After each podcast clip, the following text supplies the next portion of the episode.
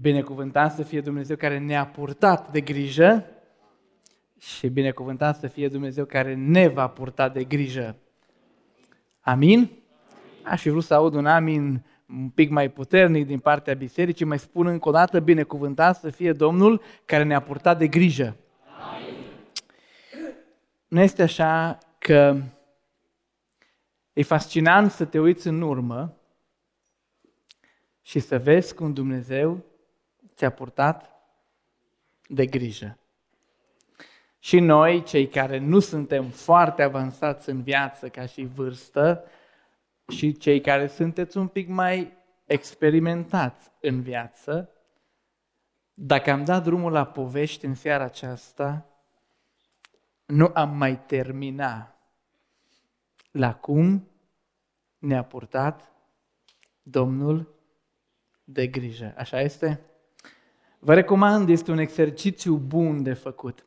Îl fac câteodată cu soția mea și Rod este cu mine și mă bucur că seara aceasta mă însoțește. Facem câteodată lucrul acesta în jurul mesei cu copiii. Și ai noștri și ai noștri, toți, da? nu strict ai familiei, toți pruncii noștri cred că așa a fost viața din totdeauna, așa Adică ei cred că întotdeauna au fost banane, că întotdeauna s-a purtat Nike, ei cred că întotdeauna s-a mers la școală cu mașina, ei cred că întotdeauna au fost telefoane cu ecran. Și au impresia că totdeauna viața a fost exact așa cum o au ei acum, dar nu e așa. Noi toți știm că nu așa am trăit, că bunicii noștri au experimentat altceva și le mai povestim câteodată că prima banană am avut-o la 16 ani, jumate din ea. Le mai povestim câteodată naveta cu autobuzul la biserică și le povestim cum pe tenisii noștri, bine, la Salonta mai făceați uh, târg cu, cu uh, Ungaria, dar noi la Zalău nu aveam atâtea câte aveați dumneavoastră aici și scriam Puma cu pixul pe tenisii noștri și ne bucuram. Dar le povestim cum Domnul ne-a purtat de grijă. Este interesant și ca biserică să ne uităm în urmă, nu-i așa? Cum Domnul a purtat de grijă. Suntem cu drag în mijlocul dumneavoastră, cu Biserica Elim. Îi mulțumesc Domnului pentru felul mai mult decât minunat. Știu că nu e corect gramatical, dar am permis să zic. E mai mult decât minunat. În care a lucrat și ne-a dus la oaltă. A fost felul în care Dumnezeu a rânduit lucrurile, și fiecare an de când suntem împreună lipesc, lipește lucrurile și mai mult. Suntem tot mai uniți, tot mai sudați și mulțumesc Domnului sincer înaintea Domnului pentru Biserica Elim. Domnul să binecuvânteze adunarea noastră și adunarea dumneavoastră. Dar ce spune este că dacă am ascultat din sânul bisericii narațiuni, povești, experiențe, nu s-ar termina pentru că fiecare am avea de spus cum a purtat Domnul de grijă bisericii. Așa este? Binecuvântat să fie Domnul care ne-a purtat de grijă. Și această seară vă binecuvânt pe toți cu această binecuvântare biblică. Fie să experimentați din plin purtarea lui Dumnezeu de grijă. Unii pe unii dintre noastre deja vă știu bine din vedere, alții suntem colegi de lucrare. Vă mulțumesc pentru invitația și pentru oportunitatea de a sluji în această săptămână. Biserica Elim primește mulțumirile mele personale. S-au rugat cot la cot cu dumneavoastră. Au fost interesați ce se întâmplă, cum merge lucrarea. Mi-au îngăduit miercuri să lipsesc din mijlocul lor. Tinerii s-au bucurat, uh, nu, le-a părut rău că n-am fost vineri cu ei la repetiții, dar ne-am împreună Așa învățăm bisericile noastre, că dacă pastorul este undeva, biserica este parte din asta.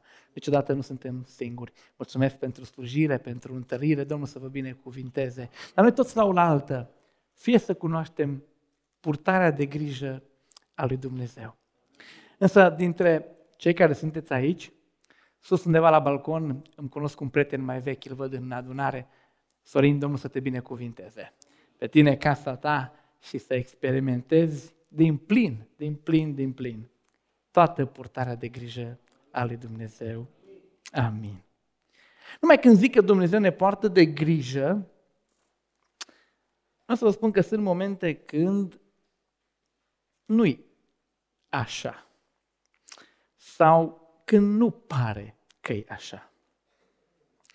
Nu vi se întâmplă uneori când spun, fie binecuvântat să fie Domnul care poartă de grijă, să spunem amin cu jumătate de inimă dintr-o evlavie stârnită mai mult de împrejurările în care ne aflăm decât de convingere. Pentru că sunt foarte multe momente în care te uiți și spui, Dumnezeu nu, nu prea poartă de grijă.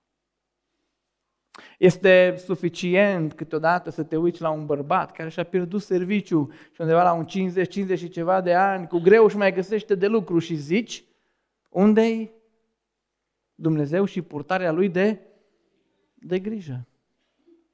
Este suficient să te uiți la o mamă care rămâne singură, fie că îi pleacă bărbatul pe unde are el chef, fie că moare bărbatul și rămâne singură cu trei, patru prunci și probabil ați văzut câteodată la știri, așa că te o mămică cu șapte, opt copii și noi știm că e de-a noastră, că e soră în Domnul și rămâne singură cu uh, șapte, opt copii și un sicriu acolo în mijloc și te uiți și spui, Doamne, chiar ea care te slujește?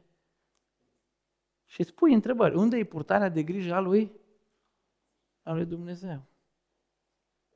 Este suficient să mergi în vizită la Smile și să te uiți la uh, oamenii care sunt acolo și să zici unde e Dumnezeu și unde e purtarea Lui de grijă.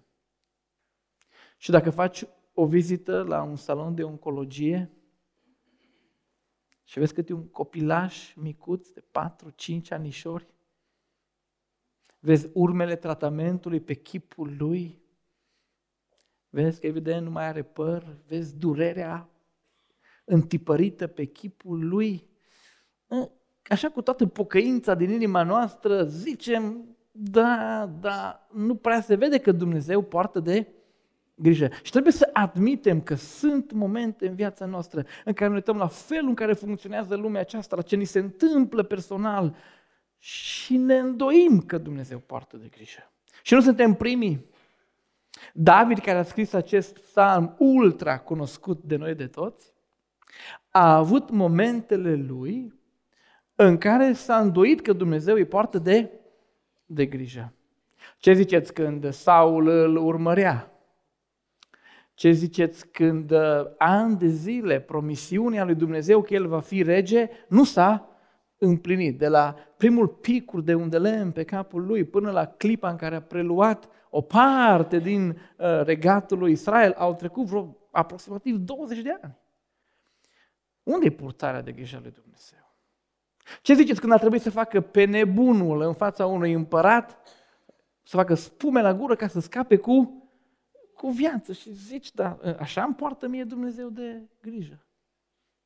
Ce ziceți când casa lui s-a răsculat împotriva lui și fiul i-a uzurpat tronul și toată casa lui a fost realmente ca după un război mondial. Așa poartă Dumnezeu de grijă?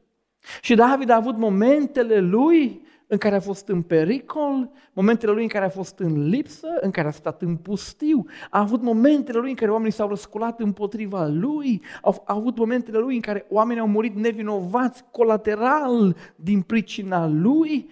Și te uiți și David are clipele lui care, în care, ca și noi, se uită și zice, chiar poartă Dumnezeu de grijă? Și undeva la finalul vieții lui scrie Psalmul 23. Psalmul 23 n-a fost scris în tinerețe când era la oi, așa cum credem noi cei mai mulți uh, după ureche. Uh, Psalmul 23 a fost scris pe baza experienței lui la oi, dar a fost scris undeva mai spre finalul vieții, când s-a putut uita la toate evenimentele vieții lui și a putut concluziona că deși uneori pare că Dumnezeu nu poartă de grijă, în final El poartă de grijă. Așa este?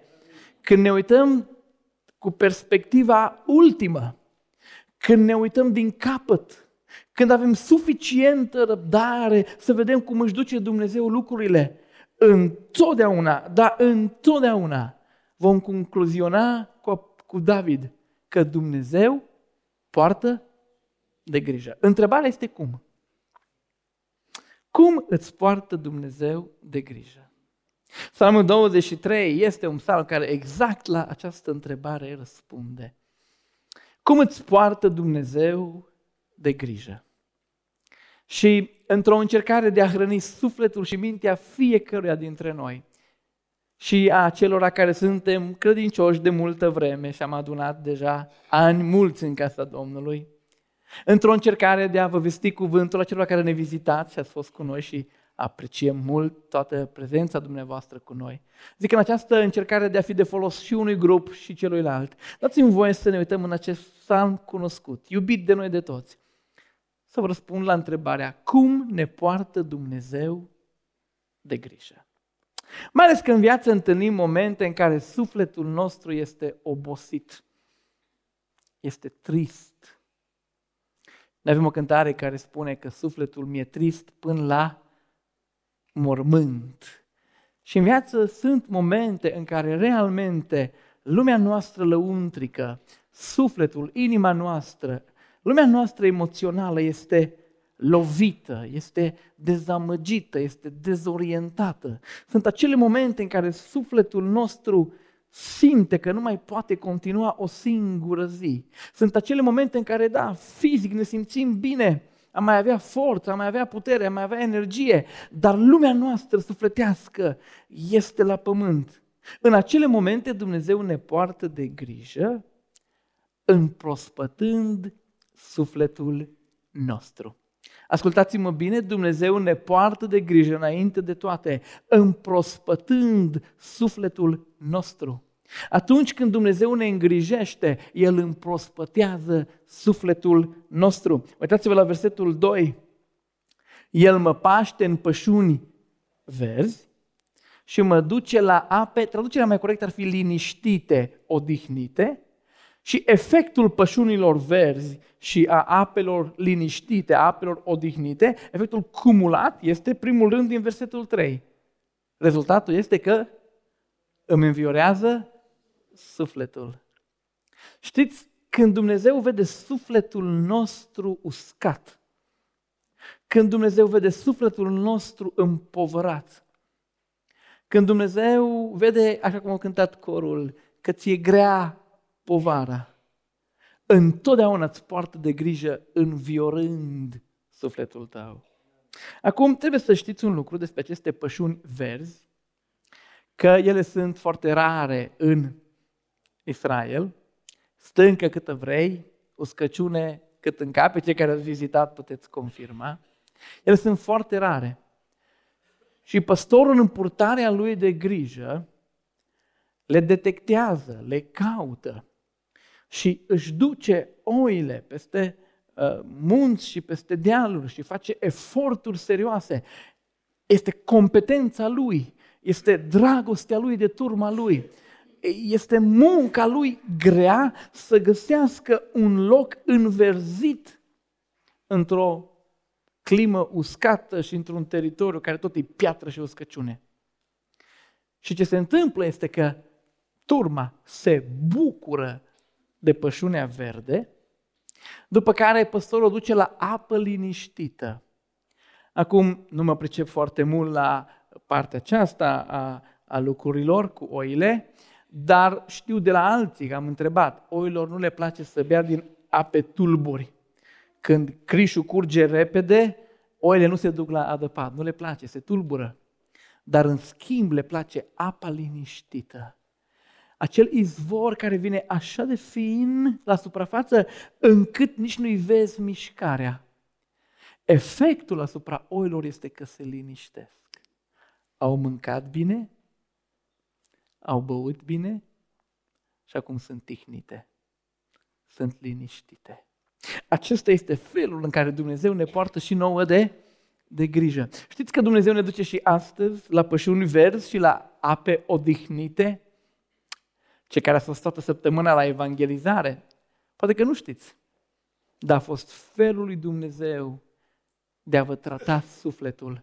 În fiecare seară în care ați fost cu noi, cântecul, rugăciunea și predicarea au fost pășuni verzi și ape liniștite în care sufletul dumneavoastră a fost înviorat. Și sunt unii care recunoașteți lucrul acesta cu voce tare, fiind aici în casa lui Dumnezeu, seară de seară, mi-am înviorat sufletul. Au fost oameni care nu cunosc locul acesta în fiecare, ca și un loc al lor de închinare, dar au fost în fiecare seară cu noi și au zis, m-am simțit bine. Au fost femei care au dat mâna cu mine și mi-au spus, m-am simțit ușurată. Ce spune ele în limbajul biblic ar fi, Dumnezeu mi-a împrospătat sufletul. Da, uneori îți cade în mână o carte bună, o citești, tocmai te-a dus Dumnezeu la pășuni verzi și la ape liniștite. Unul asculți un cântec de care nu te mai saturi și îl reiei și îl reiei și îl reiei și este felul în care Dumnezeu te-a scos în ziua aceea la ape liniștite și la pășuni verzi. Și da, uneori este o predică sau un serviciu mai aparte în casa lui Dumnezeu, uneori este o conferință la care te duci, uneori este o discuție cu un om matur, înțelept, liniștit, care spune lucrurile frumos, apăsat, la locul lor și când ai plecat de acolo ești un alt om. Dumnezeu se uită la sufletul nostru și când îl vede că este tulburat, când îl vede că e cuprins de anxietate, de frică, când îl vede pe marginea depresiei, când ne vede trudiți în lumea noastră lăuntrică, Dumnezeu ne poartă de grijă, înviorând sufletul nostru. Binecuvântat să fie El pentru aceasta. Numai că înviorarea aceasta de multe ori nu ține mult. Am experimentat-o de multe ori și eu și dumneavoastră, numai că, așa cum spun eu, după fiecare duminică vine luni. Și viața se complică foarte mult, mai ales când în călătorie dai de intersecții și trebuie să faci alegeri. Nu m-ați gândit de câte ori se tulbură toată liniștea pe care am acumulat-o pentru simplu fapt că trebuie să facem alegeri. Sorole, nu o să vă pun să ridicați mâna sus, câte vă tulburați mâine dimineață când trebuie să dați haine fetelor dumneavoastră să meargă la școală. Pentru că din multele obiecte din garderobă, e greu să faci o alegere și alegerile ne, ne provoacă și duc de multe ori, fură liniște de la noi. Dar dincolo de ce purtăm și lucruri de felul ăsta, sunt alegeri grele în viață. Unii probabil că mâine vor trebui să aleagă cum să-și cheltuiască puținul ban pe care îl au.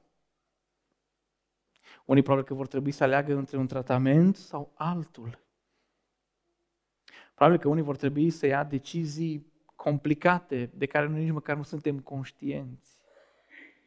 Probabil că mâine vei fi pus în fața unor alegeri complicate în care îți stă mintea în loc și nu știi ce să alegi. Și ori de câte ori călătorim în viața aceasta și ajungem la intersecții de drum și trebuie să facem stânga sau dreapta sau să stăm pe loc sau să mergem în față, pur și simplu doar faptul că trebuie să alegi școala la care mergi după clasa 8 facultatea la care te înscrii după a 12-a, cărui băiat din cei care te curtează acum îi răspunzi cu toată inima, pe care fată o alegi din sutele și miile disponibile în lumea asta. Alegerile acestea toate ne complică viața și ne fac viața grea.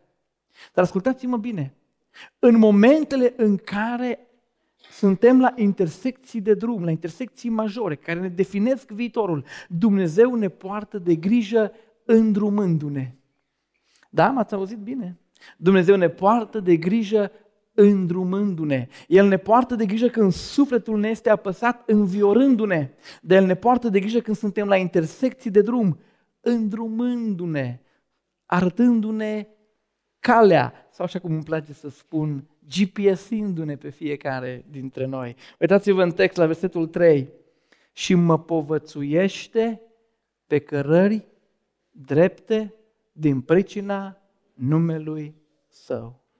Da? În spatele acestui psalm este experiența de pastor al lui David și el știe că ajunge la momente în viață când își ducea turma dintr-un loc în altul în care era complicat să alegi care e drumul cel mai bun. Dumnezeu este Cel care ne poartă de grijă îndrumându-ne, binecuvântat să fie El.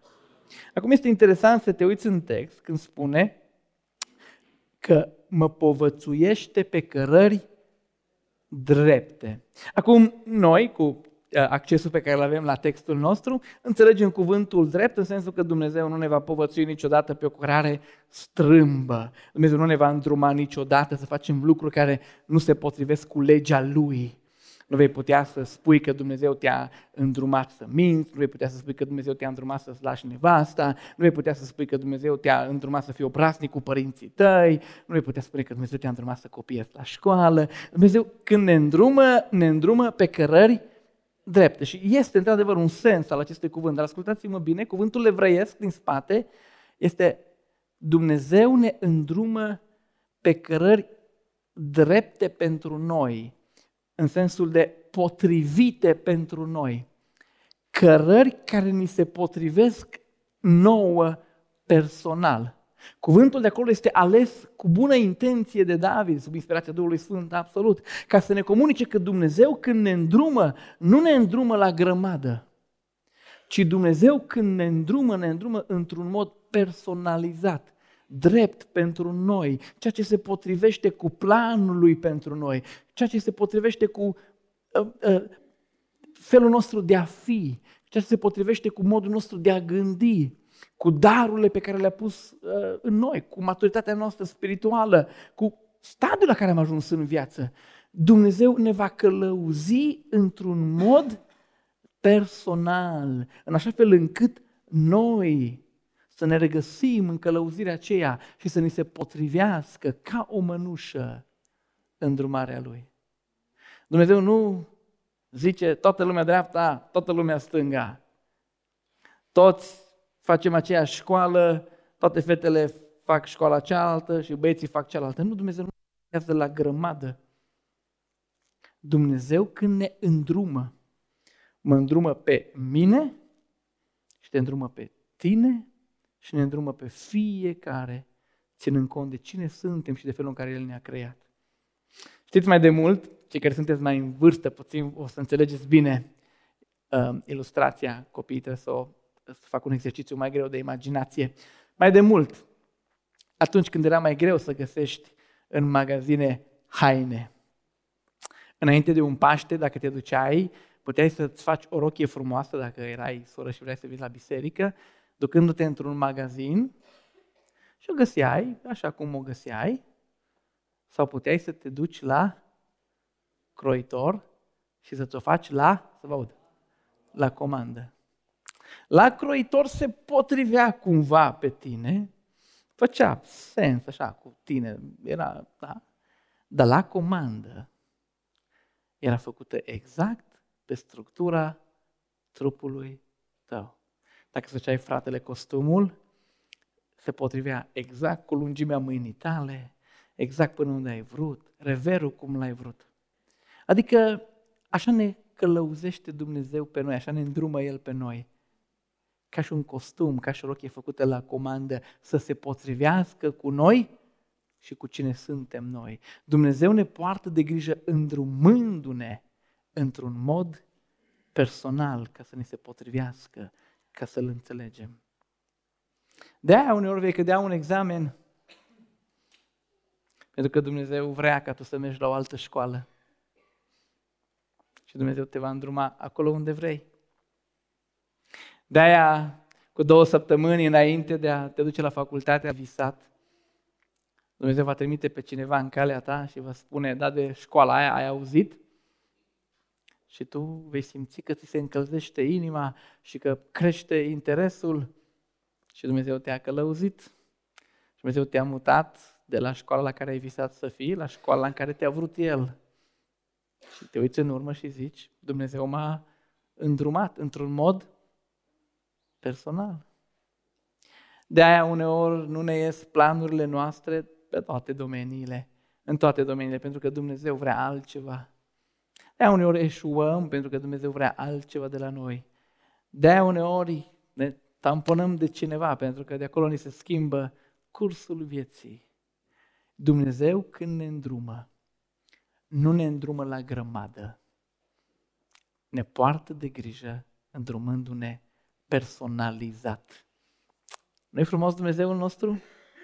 Nu ne poartă El de grijă într-un mod minunat. Numai că atunci când Dumnezeu îți înviorează sufletul, nu ține de foarte multe ori foarte mult înviorarea. Când Dumnezeu te îndrumă și spui, bine, Doamne, fac cum zici Tu, e foarte multe ori ți se complică viața tocmai pentru că ai ascultat de ce ți-a zis Dumnezeu. Nu știu dacă n-ați întâlnit momente în viață în care Dumnezeu te călăuzește, te îndrumă, urmezi sfatul lui Dumnezeu, o iei pe drumul pe care Dumnezeu ți l-a arătat și viața ta se complică. Ați văzut oameni care au decis să se pocăiască și să intre în legământ cu Domnul și își arată credința intrând în apa botezului. Cel mai bun pas pe care poți să-l faci în viață, evident. Și te aștepta că dacă au urmat sfatul lui Dumnezeu, viața să le fie de acolo floare după floare, culme după culme. Dar nu. Tocmai pentru că au ascultat de Dumnezeu, intră în cele mai cumplite încercări din viața, din viața lor. Ați auzit de copii care s-au întors la Dumnezeu și părinții i-au alungat din casă. Am întâlnit o, o soră în Domnul în săptămânile trecute, evreică de, de, de nație, și s-a pocăit, s-a întors la Domnul Isus Hristos. Când s-a pocăit, părinții ei și fratele ei au făcut, și nu exagerez, au făcut serviciu de mormântare. Pentru ei, ea nu mai există. Și ai spune, bun, da, l-a primit pe Domnul, a recunoscut pe Mesia, ar fi trebuit să fie bine în viață. Nu, de foarte multe ori când urmăm ce ne zice Domnul, ne trezim în versetul 4. Ne trezim în valea umbrei morții. Este experiența pe care o avem fiecare dintre noi că uneori, exact de ce am ascultat de Dumnezeu, exact pentru că am făcut ce a zis El, în loc să fim în locurile cele mai frumoase ale vieții noastre, ajungem în valea umbrei morții. Dați-mi voie să vă explic Valea Umbrei Morții, așa cum ar trebui să o înțelegem, pentru că așa au înțeles-o primii cititori și cel care a compus acest psalm. Valea Umbrei Morții nu este o metaforă în textul nostru, ea chiar există.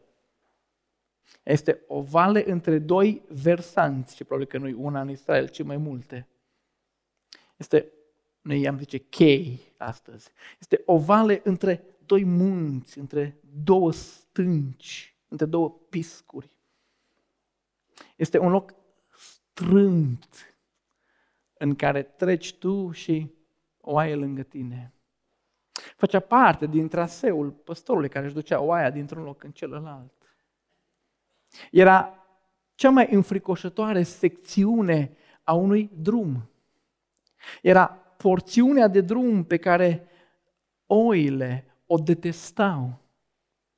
Cumva în mintea lor se, s-a întipărit ultimul drum și știau că e locul cel mai groasnic al călătoriei.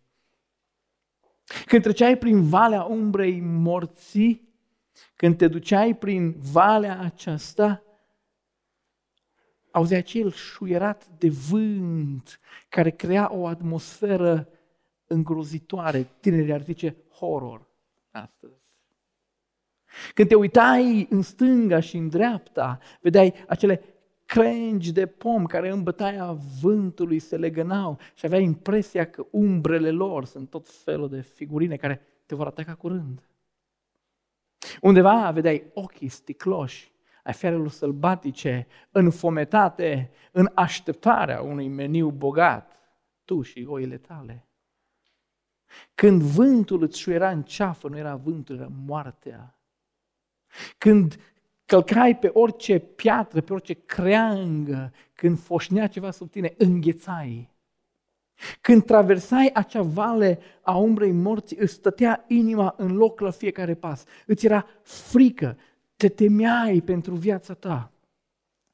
Când te uitai și vedeai luna și după îi vedeai umbra ta, aia nu era umbra ta, era umbra morții. De-aia îi spune Valea umbrei morții, pentru că moartea era așa de aproape de tine cum este umbra de noi într-o seară cu lună. În segmentul acela simțeai că ți este frică, simțeai că îți stă inima în loc, că paralizezi. În segmentul acela simțeai că viața ta este pe muchie de cuțit, simțeai că îți trăiești ultimele secunde. Era momentul în care nu mai găseai un forță să faci un pas înainte, în care nu mai știai dacă mai trăiești să faci un pas. Valea umbrei morții este, umbrei morții este acel segment îngrozitor din viețile noastre. Și când suntem în valea umbrei morții, Dumnezeu tot ne poartă de grijă. Știți cum? Însoțindu-ne. Da, Dumnezeu ne poartă de grijă când trecem prin valea umbrei morții, însoțindu-ne. Dacă suntem triști, ne înviorează. Dacă suntem la răscruci de drum, Dumnezeu ne îndrumă. Dar când suntem în cel mai complicat moment al vieților noastre, nu este adevărat că Dumnezeu nu este acolo, nu este adevărat că Dumnezeu a dispărut, nu este adevărat că Dumnezeu nu există, nu este adevărat că Dumnezeu e neputincios, nu este adevărat că se bucură văzându-ne, chinuindu-ne. Adevărul este că Dumnezeu ne poartă de grijă, însoțindu-ne, fiind lângă noi. Vreau să vă uitați în text. Chiar dacă ar fi să umblu prin valea umbrei morții, nu mă tem de niciun rău și avea de ce să te temi acolo, căci tu ești cu mine. Și dați-mi voi să vă explic acel cu mine înseamnă în evreiește lângă mine. Acum, uneori păstorul în cultura evreiască stătea în față ca să-ți arate drumul. Alteori stătea în spate dar în acest moment, când ești în valea umbrei morții, păstorul își mută poziția nu-i în față, nu-i în spate, ci este lângă tine. În clipa cea mai complicată a vieților noastre, în momentele în care nu știm dacă vom supraviețui călătoriei, în momentele în care nimeni nu ne mai dă nicio speranță, în momentele în care gustăm din plin Valea Umbrei Morții și sunt convins că tot am trecut pe acolo, în clipa aceea Dumnezeu ne poartă de grijă însoțindu-ne. El se așează lângă noi și vine lângă noi. Vine lângă noi, orice păstor evreu era puternic. Vine ca să ne dea un număr, ca să-i simțim brațul puternic. Vine lângă noi ca să ne șoptească nu te, nu te teme. Vine lângă noi ca în timp ce se aude vâietul vântului și în timp ce fiarele sălbatice urlă în noapte, să ne spună El, sunt aici. Este lângă noi, ne însoțește în valea umbrei morții. Textul spune că toiagul și nuiaua ta mă, mă mângâiește. să înțelegem din nou imaginea, așa cum au înțeles-o evrei care au compus și au citit acest psalm de nenumărate ori erau două unelte ale păstorului. Toiagul era o cracă mai sănătoasă, din lemn solid, care de obicei avea un nod în capăt. Era arma de apărare. Orice fiară sălbatică s-ar fi apropiat de turma lui, un păstor din vremea aceea era competent, știa să-ți dea. Era toiagul îi comunica oi că va fi păzită, că nu va fi abandonată. Nuiaua era mai subțirică, copiii nu știu că n-au primit niciodată cu ea, dar nu era folosită ca să capeți cu ea. Nuiaua era doar pentru atingere. Că atunci când era frica mai mare, păstorul să te atingă cu ea și nu era ca să te pedepsească, cum înțelegem uneori greșit, ci era ca să-ți comunice că este lângă tine. Este ca și când în noapte te duci cu uh, soția ta pe drum și este frică și o strângi de mână. Ei, comunici că ești acolo. În cele mai complicate momente ale vieții noastre, Dumnezeu ne poartă de grijă, însoțindu-ne. El este lângă noi. Amin? Mă întreb adesea ce fac oamenii care nu l-au pe Domnul în Valea Umbrei Morții. Sincer, nu înțeleg cum poți trăi și să treci prin valea umbrei morții fără Domnul. Mă mir că la câtă valea umbrei morții traversăm în viața aceasta, nu-L chemăm pe Domnul mai aproape de viețile noastre. Câtă neînțelepciune să traversăm valea umbrei morții de unul singur. Ce păcat să tremure inima în tine și să te uiți în jurul tău și să nu fie nimic. Domnul poartă de grijă însoțindu-ne. Și dacă ți-a purtat Domnul de grijă însoțindu-te în clipele grele, spune-le și altora ca pe o mărturie minunată a vieții tale. Domnul poartă de grijă. Ar trebui să știți, dacă mergeți acasă și vă întreabă cineva ce o predica fratele acela de la Oradea, ar trebui să-i spuneți, a predicat despre cum ne poartă Domnul de grijă. Ne poartă de grijă înviorându-ne, ne poartă de grijă îndrumându-ne și ne poartă de grijă însoțindu-ne prin valea umbrei morții. Nu e că psalmul nu se termină.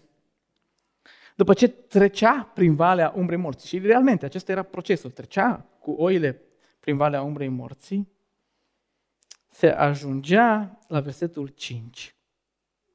Rare ori îl înțelegem așa cum ar trebui. Îl citesc și apoi o să vă pun o întrebare. Vreau să mi-o explicați. Tu îmi întinzi masa în fața potrivnicilor mei.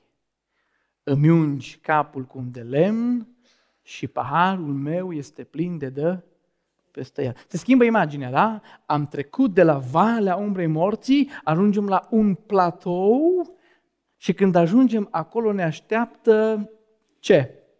O masă. Masa aceea este cum? Întinsă și este bogată. Am o întrebare din text. Cine stă la masă și cine pune masa? Cine stă la masă? Cei de la Elim. Aveți avantajul ca să mi auzi predica. Cine? Cine stă la masă, ziceți? Eu. Tu îmi întinzi mie masa. Cine-i tu? Vă rog acum pentru o clipă să vă gândiți la imagine. Ai venit prin valea umbrei morții. Ai crezut că s-a terminat cu viața ta. Ai crezut că Dumnezeu te-a abandonat. Ai crezut că nu-i Dumnezeu, că e o poveste născocită de pocăiți. Și când ajungi, ești întâmpinat cu o masă orientală, adică cu o masă de tip șeic arab, care nu are nicio problemă în a întinde pe masa aceea toate luxurile și bogățiile lor culinare. Și aici arabi când dădeau câte o petrecere, câte o masă bogată, n-aveau nicio problemă să cheltuie ca să arate. Aceasta este imaginea din spatele acestui verset. Dumnezeu, după ce trecem prin valea umbrei morții, ne așteaptă. Așează-te la masă. Te rog, fă comod. De data aceasta, eu te servesc. De data aceasta, stai și te bucură. Este cum am făcut noi bărbații câteodată cu surorile noastre, am făcut la 8 martie, am făcut și într-o tabără, le-am lăsat pe surori să se bucure de masă și le-am servit noi. Nu ne lăudăm cu asta, nu mă spunem. Dar uneori Dumnezeu te ia și te pune la masă. Îmi ungi capul cu un de lemn este un obicei evreiesc și am discutat cu frații din, din biserica noastră, prin care te onorează evreul. Știți când Domnul Iisus Hristos este în casa lui Simon și Simon comentează în gândul lui despre ce se întâmplă acolo, Domnul îi spune, ar fi bine să taci, că am venit în casa ta, nu mi-ai spălat picioarele, nu mi-ai dat sărutare și nu mi-ai uns capul cu un de lemn. Erau toate semne de ospitalitate. Ungerea cu un de lemn pe cap nu era nimic fantastic, nu era nimic mistic, era doar un fel de ospitalitate extremă. Și ce spune este că Dumnezeu te așteaptă la capătul văii umbrei morții și te pune la masă, dar nu așa ca și un musafir nepoftit veniți la masă și oricum trebuie să plec. Ci nu, se bucură de tine. Îți pune acel un de lemn pe cap în semn de bun venit, vreau să te răcorești și vreau să te simți oaspetele meu special. Vreau să știi că locul ăsta e pentru tine și că nu, nu mi este milă de absolut nimic, nu precupețesc niciun efort ca tu să stai la masa asta îmbelșugată. Paharul meu este plin de dă peste el. Na, copiii nu știu nici asta, că acum totdeauna e așa, dar pe vremuri, țineți minte că nu era atâta cât este astăzi. Țin minte când veneau musafiri la biserica de la Zalău, pe nepusă masă veneau și ca întotdeauna familia era ospitalieră și aveam doar o sticlă de suc sau de apă minerală. Și mama zicea, voi să nu vă puneți mult ca să ajungă la oaspeți. Na la masă la care suntem noi chemați, nu există discuții de felul ăsta. Atâta este încât paharul dă peste el. Este masa la care Domnul vrea să ne simțim oaspeți aparte. Dar este un singur rând în text care schimbă tot înțelesul ultimilor versete. Tu îmi întinzi masa cum? În fața? Trebuie să înțelegeți imaginea. Potrivnicii erau cei care au zis, ha, ha, i-a purtat Dumnezeu de grijă prin Valea Umbrei Morții. Unde, uite, uite, uite, uite pe unde l-a trecut. Erau potrivnicii care ne-au bat jocorit. Erau cei care au râs de credința noastră.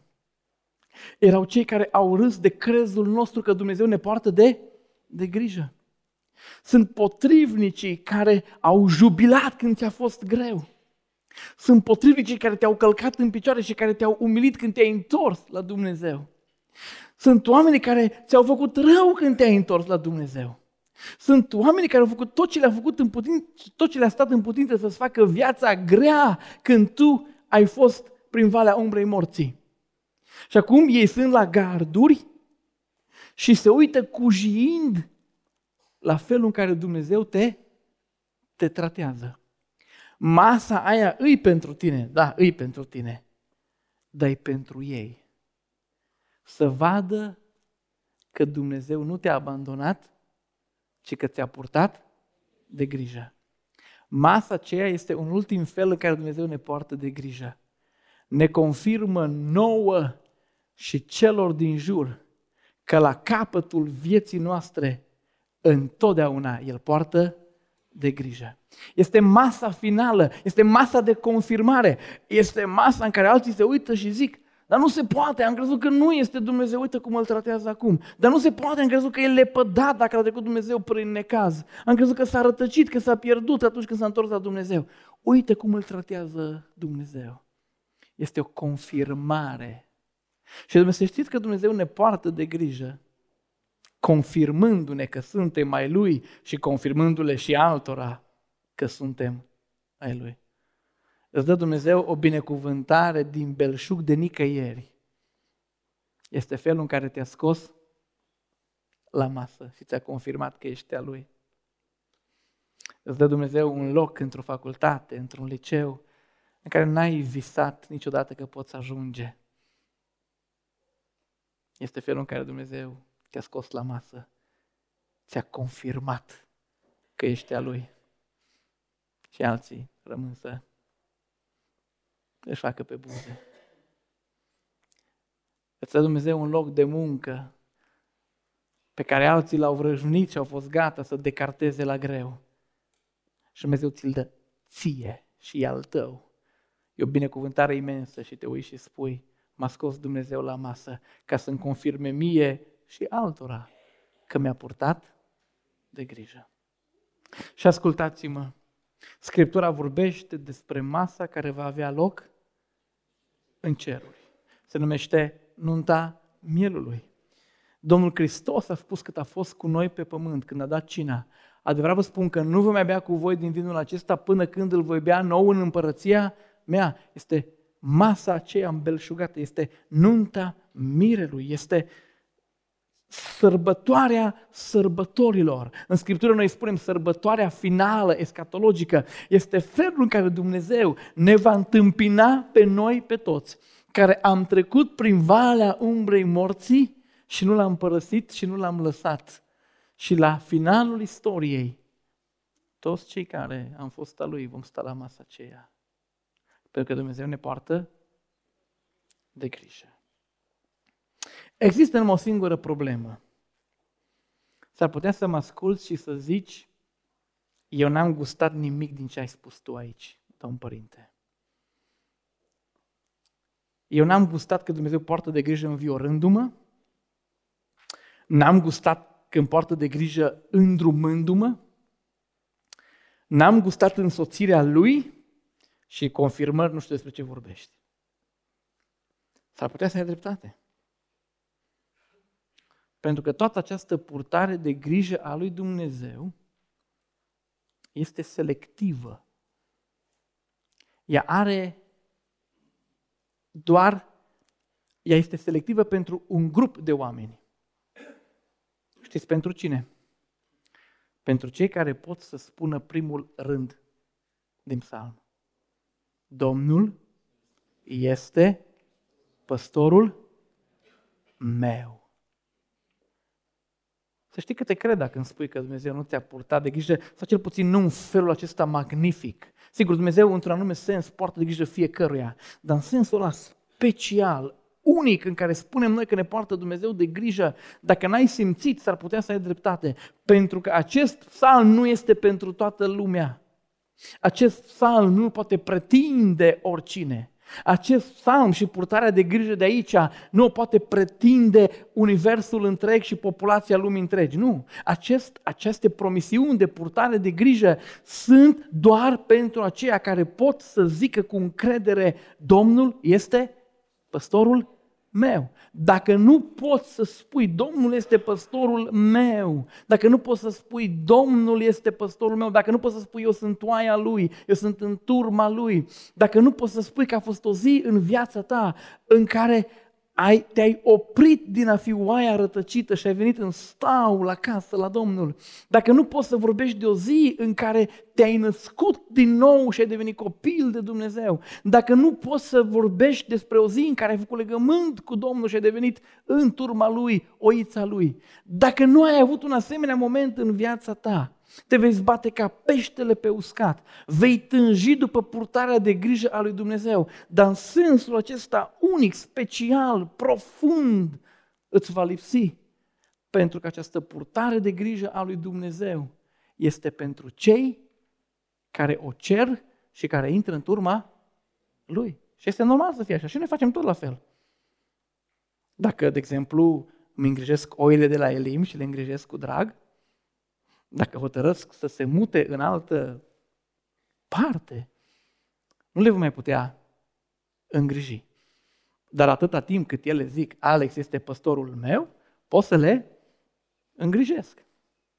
Dacă este un serviciu special în care sunt la Biserica Elim și cineva vrea să mă cheme în altă biserică, mai întâi va fi turma mea. Purtarea mea de grijă va fi întotdeauna către turma mea. Suntem părinți aici. Ne place să ajutăm copii orfani, năcăjiți. Ne place, că am fost învățați. Dar nu vă supărați, înainte de toate, voi îngriji de copiii mei. Este normal să facem lucrul acesta. Oricare dintre noi avem în noi acest simț că purtăm de grijă a lor noștri. Dumnezeu ne poartă de grijă, dacă putem spune, Domnul este păstorul meu. Și am o singură întrebare pentru tine la final de săptămână. Este Domnul păstorul tău.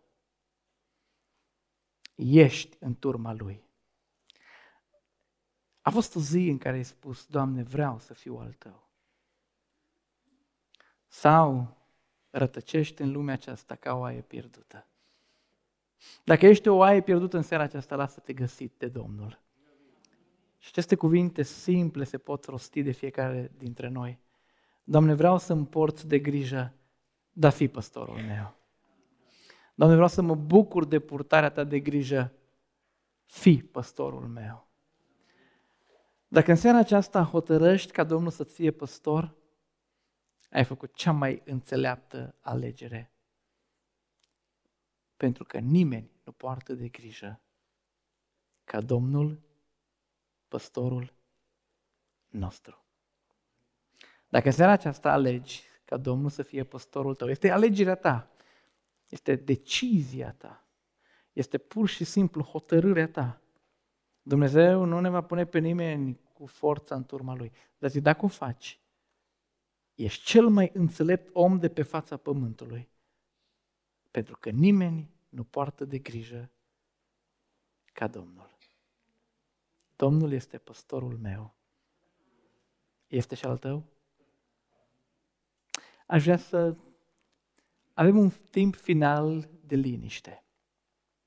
Corul va cânta. Vom fi chemați la cruce, locul prin care se intră în turma Domnului.